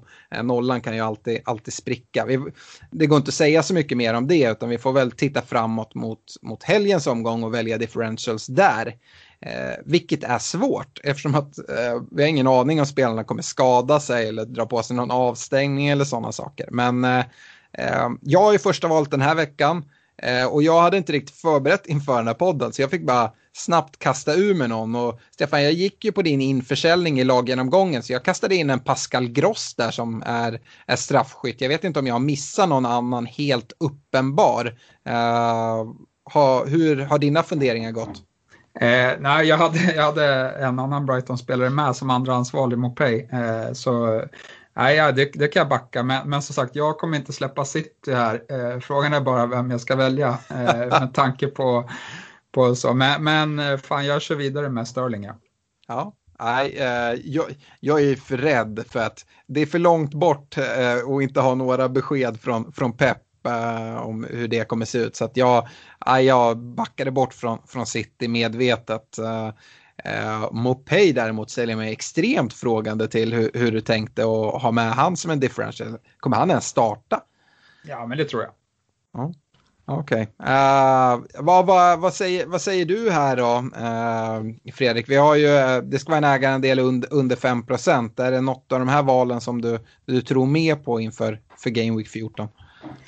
Eh, men det är svårt som du säger, svårt eh, så här långt innan att veta, speciellt när Game Week 13 inte är spelad. Men lite förvånad att ingen av er plockar upp en, en Pulisic som ändå är tillbaka och startade för Chelsea idag. Mm. Eh, som ändå har, West, visserligen ett West Ham som gör bra, men West Ham hemma i ett derby där tror jag han skulle kunna eh, plocka en del pinnar. Ja, jo, det kan man. Samtidigt är det ju som sagt det här tajta spelschemat och hans skadekänningar. Är det så att han kommer få en start? Jag tycker det är lite osäkert. Precis som att jag håller mig borta ifrån Chelsea fantasymässigt offensivt nu för att jag tycker att det är så oklart att veta hur det kommer se ut. Uh, av den anledningen så håller jag liksom uh, jag tycker det är svårt att, att plocka ut honom då jag inte vet om han kommer starta riktigt. Om Lampard vill, vill ta det lite försiktigt här i tajta spelschemat. Ja, men det, kan, det, är nog, det är nog klokt och som sagt det är ju ett differential-val. Så det, ja. Men i övrigt så är väl Sterling ett, en riktigt bra dark horse. Vi vet ju vad han har för högsta nivå. Det är ju en av de högsta i ligan. Så att, eh, mm. får han till det, ja, då sitter man ju riktigt och bara myser med honom i bygget. Ja, och där sticker man, där sticker man ju verkligen ut. Eh, uh, var inne på det att Trent har sjunkit ordentligt i liksom ägarandel. Det är ju sådär den här säsongen, jag tycker det är lite kul med alla de här premiumalternativen att eh, det är lätt att sticka ut med en spelare som man ändå har ganska höga förväntningar på sett över liksom, total poäng över en hel säsong. Eh, det är väldigt få som sitter med egentligen, ja, men både Sterling och, och Mané ska väl också nämnas där, han är inte nere på något under 5 procent men man sticker ändå ut i i många kompisligor eh, av, att, av att ha Mané exempelvis.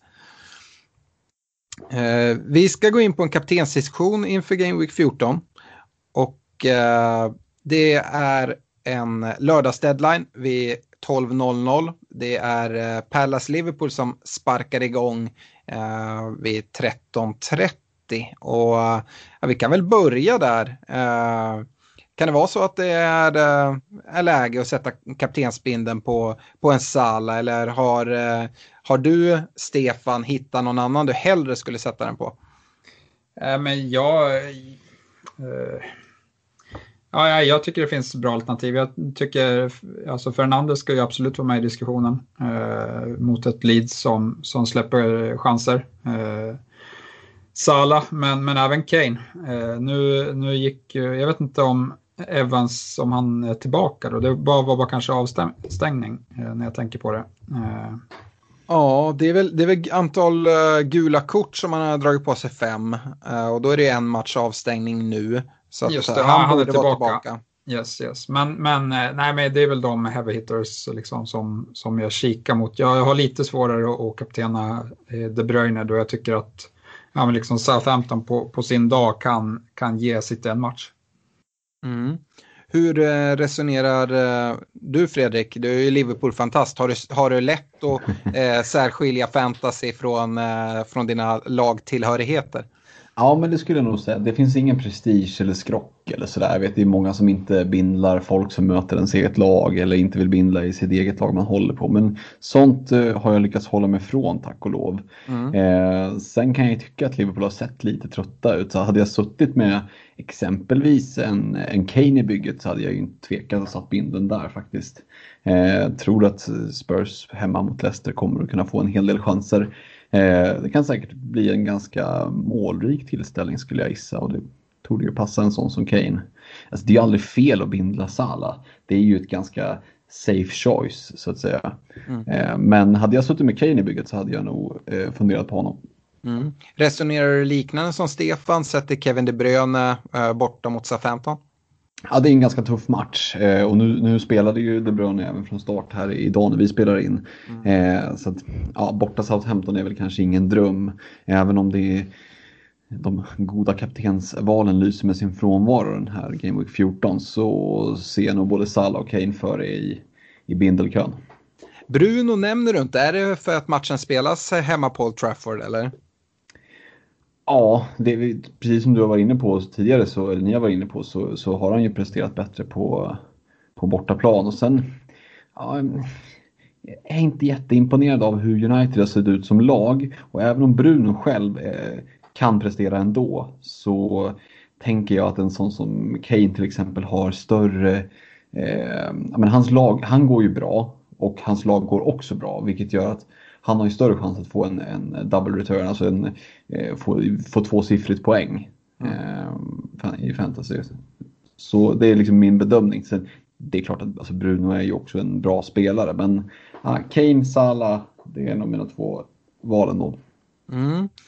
Jag är någonstans mittemellan här då. Jag, ehm, jag gillar Bruno. Uh, jag har varit på det hela säsongen att hemma, då har jag tvekat. Men just nu motståndet med Leeds som Stefan är inne på, att de släpper till så pass mycket chanser. Bruno, han skapar väldigt mycket chanser. Dessutom straffarna och sådär. United Leeds det är ju ett riktigt, riktigt hatmöte ska man säga. Eh, det är klubbar som inte tycker om varandra. Tråkigt att det inte kommer vara några fans där.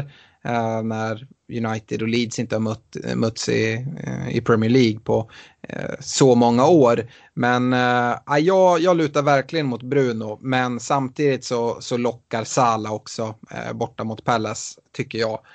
så där står nog mitt val mellan Bruno och Sala framförallt. Och jag tror ändå att jag, jag tänker gå på Bruno här.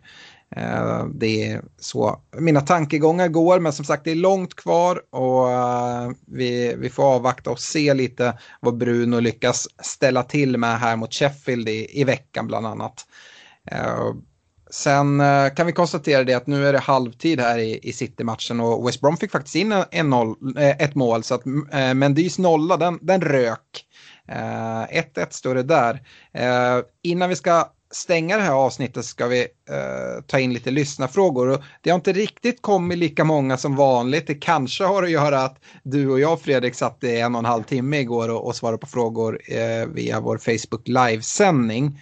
Men de frågorna som har kommit in tänker jag vi kunde, eh, kunde kika på och se om vi kan komma med några vettiga svar. Jag vet att Stefan även sent kastade ut Eh, på Twitter och se om vi har fått in några frågor där. Men vi börjar, börjar med Facebook. Och eh, som en välkommen till podden till dig Fredrik kan vi börja med Henrik Mattsson som skriver att det är perfekt att ni har plockat in Norrström i podden.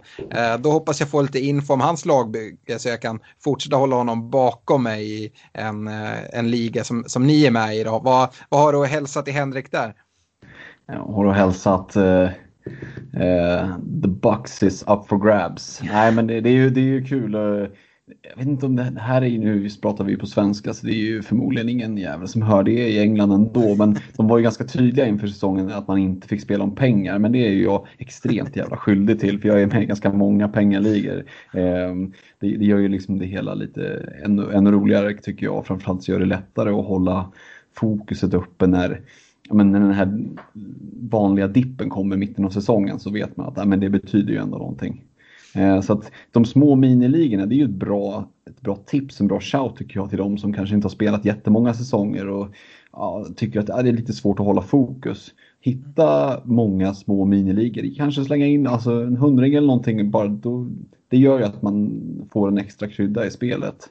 Ehm, så att, um, nej, miniligorna de, eh, de har vi hårt, hårt fokus på. Ja, och där, där kan jag passa på direkt att nämna Glens liga som vi, vi har med. Nu är den stängd, men det är också en perfekt som betalliga att vara med i eftersom att det finns eh, finns priser att vinna månadspriser. Så oavsett hur långt efter du ligger i totalen så har du möjlighet att vinna. Ja, men nu här i december så tävlar vi om en, en resa ner till San Sebastian för att se eh, Real Sociedad. Eh, så oavsett hur det har gått fram till december så har alla chans på att vinna, vinna en sån, sånt fint pris. Eh, så att äh, jag, jag pushar verkligen för äh, Glens liga där. Den kommer vi såklart att vara, liksom, styra upp även, även till nästa år. Så om ni missade i år att vara med där så äh, se till att äh, vara, lite, vara lite med på, på tårna i början av nästa säsong.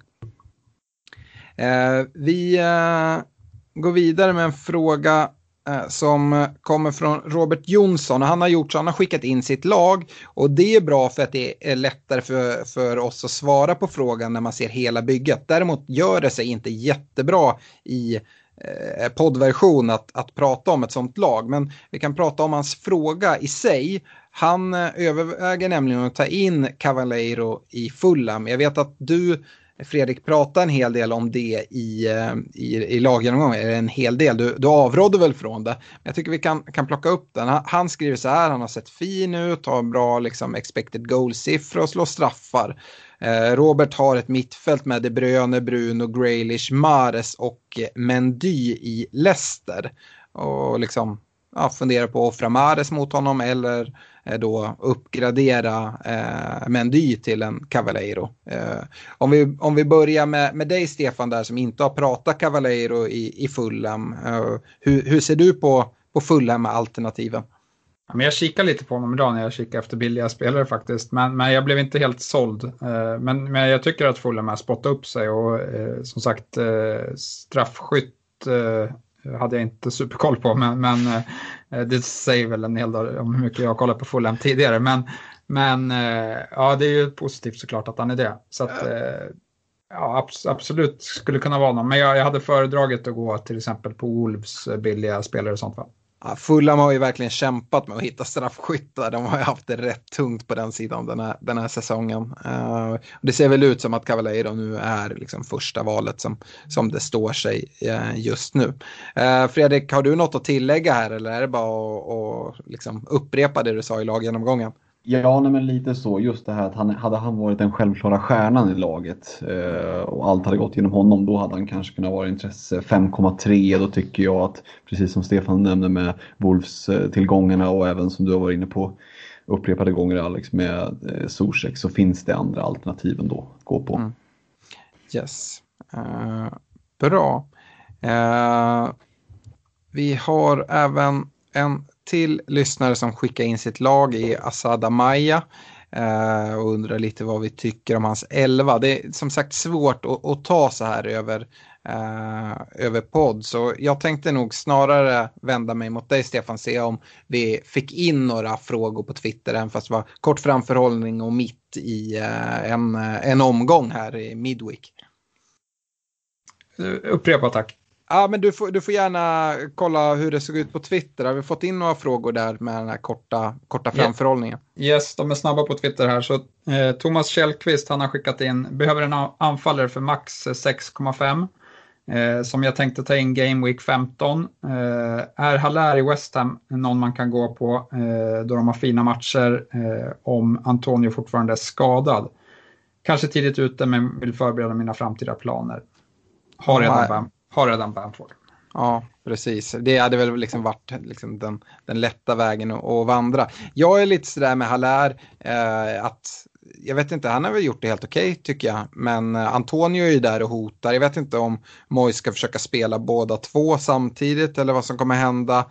Eh, Antonio har ju haft sin liksom, skad, historik, men eh, jag tror att han kan stjäla en del speltid i alla fall eh, från, från Haller. Så det är väl inte den spelare jag, jag kollar allra mest mot. Eh, I den här priskategorin, bortsett från Bamford, så, så har vi ju Watkins i Villa, precis som vi var inne på att de har dubbla hängmatcher, vilket alltid lockar då. Uh, tycker även att, eh, att Watkins finns viss intresse. Men vi ska inte glömma en, en Shay Adams i, i Southampton som, som, som du Fredrik pratar, pratar en del om. Jag vet inte om du har några andra namn eller om du vill fylla på på de namn jag nämner. Nej, men jag kan bara instämma med Shay Adams. Jag hade nog gått på honom före. Mm. Uh, yes, uh, Tobias Karlsson. Uh, några speciella spelare ni verkligen tror på fram till Game Week 16 som man sedan eventuellt kan byta ut? Planerar att dra wildcard då nämligen. Mm, kortsiktiga lösningar. Har, har du någon direkt tanke där, Fredrik? Det beror lite på i, i, vilken prisklass vi pratar såklart. Om det är vi pratar ja. möjliggörare eller, eller premiums. Men om vi bortser från premiums, de är ju inte så många att, att kika på. Och bara kika om, om de tre närmsta Game Weeks, eller två närmsta kanske det blir, eh, vilka som har ett, ett intressant spelschema. Jag sitter och skummar igenom Game Week 15 så eh, det är ju svårt att bortse från att Everton har eh, ett Sheffield United Mm. Det är ju eh, utifrån hur de är just nu mycket intressant skulle jag säga. De har Arsenal till helgen, visserligen sen då är City i Game Week 16 men då har han förmodligen då redan dragit sitt wildcard då. Mm. Eh, det som är, jag antar nu, eh, det blir i alla fall Game Week 14 och Game Week 15. Och där är, ska ju Liverpool nämnas. Det är mm. Crystal Palace till helgen, det är West Bromwich hemma på Anfield Game Week 15.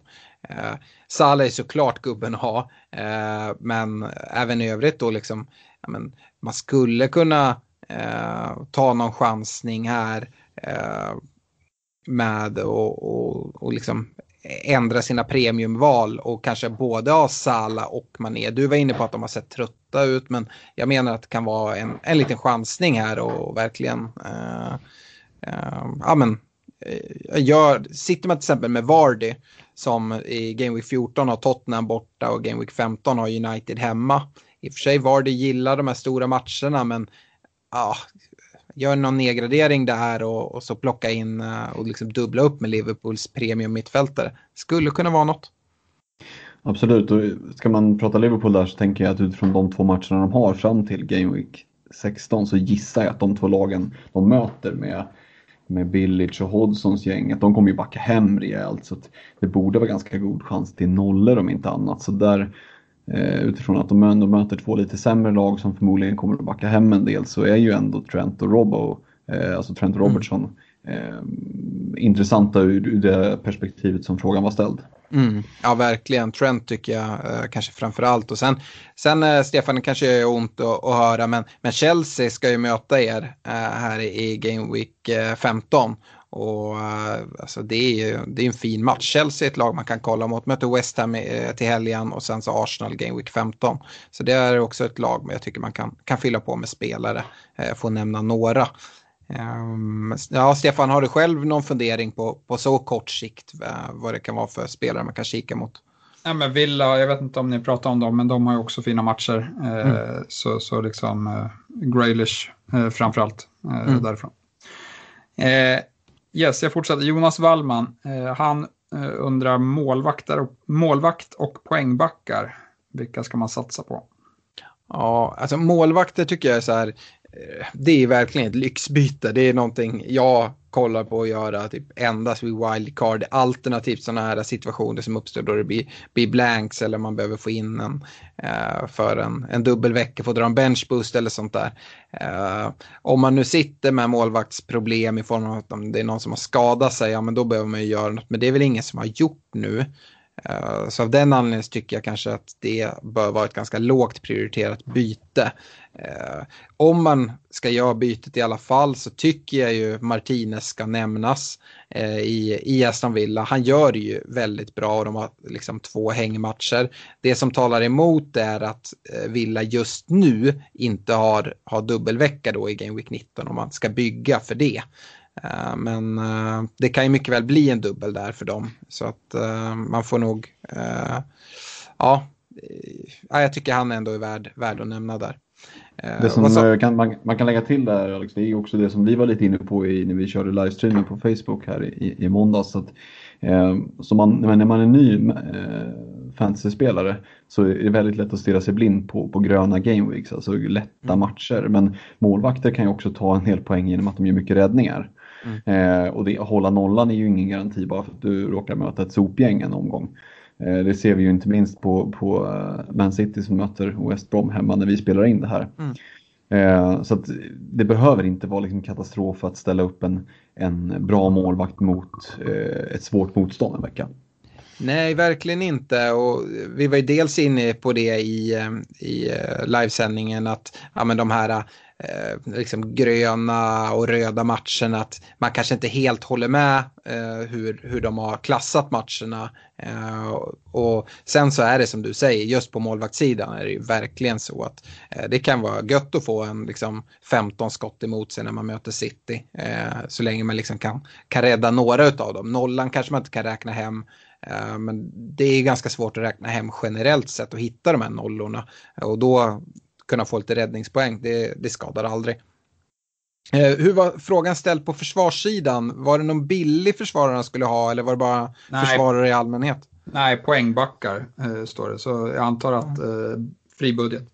Ja, vi har, ju, vi har ju kommit med rekar eh, på försvarare. Eh, så det går väl att upprepa där eh, tycker jag. Vi har varit inne på, på Chelsea-försvarare exempelvis. Vi har varit inne på Trent som kan vara lite av en differential som, som jag tycker är kul. Men eh, det är ju lite vad man går in med för, för budget när man letar. Eh, själv så har jag då kollat på att ta in eh, West Ham-backar och kanske Kofall eh, som mitt öga föll på eh, sett till den här Game Week 19-omgången då, då de har Burnley West Bromwich hemma. Eh, så ja, det, det, är väl där jag, jag lämnar det. Jag tycker vi har pratat om ganska mycket försvarare både i, i laggenomgångar och i rekommendationer här i avsnittet annars. Yes, jag instämmer. Och sen han följer upp med en fråga. Eh, han undrar vem han ska offra utav Bruno, Kevin De Bruyne, Sala, Mount och Graylish. Ja, det är ju en ganska stor skillnad på om man ska offra Sala eller Mount. Eh, vad man liksom ska, ska göra för dem. Men om man bara ställer dem mot varandra så, så hade jag ju offrat Mount eh, ganska snabbt, liksom före, före en Sala. Men jag vet inte, det är väldigt svårt att svara på en sån fråga. Jag vet inte hur, vad ni säger. Nej, ja, det... Mount, Mount är ju det givna svaret liksom. Uh, ja, alltså jag, jag, det, är bra, det är ett bra mittfält generellt sett. Jag vet inte vad, vem det är han ska ha in uh, för, att, för att offra någon. Men... Uh... Jag köper ju om man vill downgrada Mount till någon billig och sen lägga pengar någon annanstans såklart. Ja. Hör det Zuzek? Ja, absolut. Zuzek är ett alternativ. Eh, nej, men som sagt, eh, de andra tycker jag inte att man byter ut här och nu. Eh, jag tycker liksom alla är i form och har bra matcher och ja. ja. De bör man behålla tycker jag. Yes. Eh, Johan Eriksson undrar, bör man se Giroud som ett seriöst alternativ framöver? Nej är väl mitt svar. Eh, det är jättekort, men eh, det är ju just det här att ja, ja, ja det vet du Stefan, jag är verkligen en försvarare av Giroud som, som fotbollsspelare. Men som fantasy-tillgång och speciellt nu som Chelsea ser ut där eh, liksom, ja, men Werner ska ha någon plats och Abraham knackar på dörren hela tiden så kommer de få dela på speltiden. Och jag tycker, ser man liksom Girouds prislapp, det är en grej om man skulle liksom var nere på någon så här som vi pratade om Welbeck och 5,5 och så här. Men nu är han ju dyrare än, än Bamford och dyrare än Watkins och Shay Adams. Och, äh, då har jag svårt att, liksom, och, och välja honom eftersom jag inte tror att han kommer spela äh, hela tiden. Jag vet inte om du Fredrik ser på det på något annat sätt. Nej, men jag kan bara instämma där. Utan jag tror att vägen in i, i Chelseas offensiv går snarare via ytterforward som är listade som mittfältare snarare än osäkerheten kring vem som kommer att spela. Vi såg att Giroud gör ju visserligen mål mot, mot Wolves idag men blir utbytt mot en Abraham. Som du säger, det kan lika gärna vara Abraham som startar nästa match. Mm. Yes, och så sista frågan då från Fredrik Wig. Eh, vilka spelare bör vi fokusera på nu när Double Game Week 19 blivit officiell? Oh, ja, vi pratar ju Double Game Week lite grann. Vi pratar inte så mycket spelare. Det är för vi kanske inte riktigt har gjort analysen. Jag bara kollar lite snabbt. Uh, Chelsea har dubbel, Eh, dubbla bortamatcher. Det är Fulham och Leicester. Eh, det är väl... Sen det svåra är också att det är liksom en månad fram i tiden. Så det kommer vara skador och eh, form som liksom kommer skifta lite grann. Men kollar man där på, på lagen så, som sagt, jag, jag kikade en del mot Leeds, tycker om att de då har Brighton Southampton hemma. Och det finns liksom väldigt prisvärda spelare där. West Ham tycker jag också är ett sånt lag, sett till att de har dubbla fina hemmamatcher. Och, eh, ja, jag är, inte riktigt, jag är inte riktigt färdig med den analysen. Jag vet inte om, om ni är längre fram här. Inte så mycket, men det är ju intressant att höra hur du känner Alex inför att inte sitta med Sala inför Game Week 19. Ser du till att rodda in honom på något sätt eller blir det att sitta och skaka som ett asplöv där när vi andra kanske bindlar honom med en Sala är, in, Sala är inne redan till helgen. Jag gör Jota till Sala uh, den här veckan kan jag avslöja. Ja, Uh, jag, jag, jag har tänkt på det här länge. Jag kommer ta en minus fyra den här veckan för att göra Jota till Sala och så kommer jag nedgradera Robertson för att uh, få råd med de pengarna. Jag hade gärna suttit med Robertson men han får uh, ge plats för att få in Sala och då, då sitter jag helt plötsligt med, med Bruno, De Bruyne, Sala och Kane utan att ha gjort för mycket liksom, avsteg på övriga laget, tycker jag i alla fall. Mm. Så det, det, är, det är mina tankar. Så att, uh, ja, sen om man är kvar Game Week 19, det vet man aldrig. Det kan vara skador som händer och sånt här. Men om man inte skadar sig så, så tror jag nog att jag kommer ha Sala uh, den Game Weeken. Men jag kikar kanske på en Bruno-bindel i alla fall om man ska uh, gissa redan, redan nu. ja. Ja, nej, det var väl det var lite så uppföljning på den frågan också, att eh, hur man ska parera Game Week 18 och så. Eh, och om det är för tidigt att börja fokusera på byten redan nu. Men, men liksom för tidigt är det ju inte att fokusera på byten nej. tycker inte jag, för att det är inte så många omgångar kvar. Så, men, men sen kan det hända saker på resans väg som, som vi alla vet. Så att, eh, ja, det, är lite, det är lite vanskligt såklart. Man, man, skulle ju kunna gissa på att det kommer eh, tillkomma ett par muskelskador här vid jul. Eh, så att av den anledningen är det svårt, men precis som du säger, självklart måste man planera för det här. Eh, det är inte alls speciellt många byten man har eh, att ta tillvara på om man inte har ett, ett wildcard.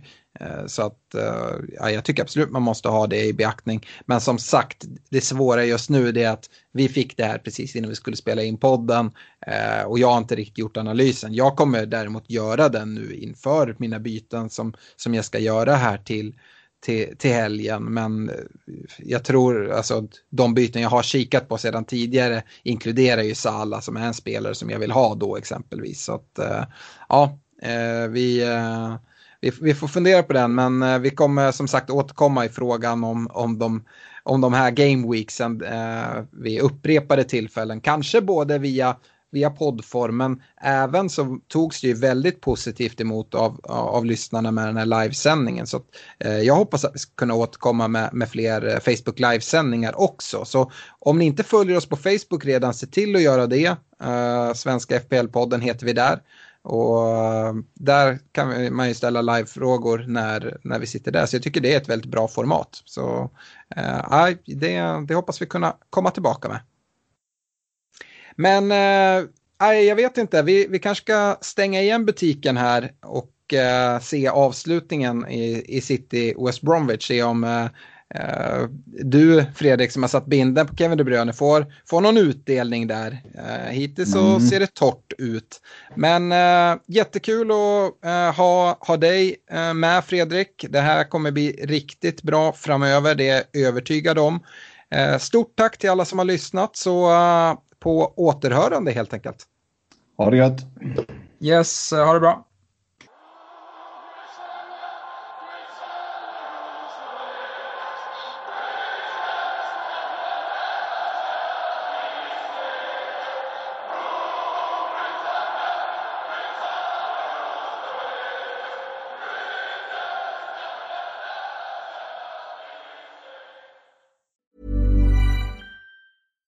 Deserves the best, and there's no better place to shop for Mother's Day than Whole Foods Market. They're your destination for unbeatable savings, from premium gifts to show-stopping flowers and irresistible desserts. Start by saving 33% with Prime on all body care and candles. Then get a 15-stem bunch of tulips for just $9.99 each with Prime. Round out Mom's menu with festive rosé, irresistible berry chantilly cake, and more special treats. Come celebrate Mother's Day at Whole Foods Market.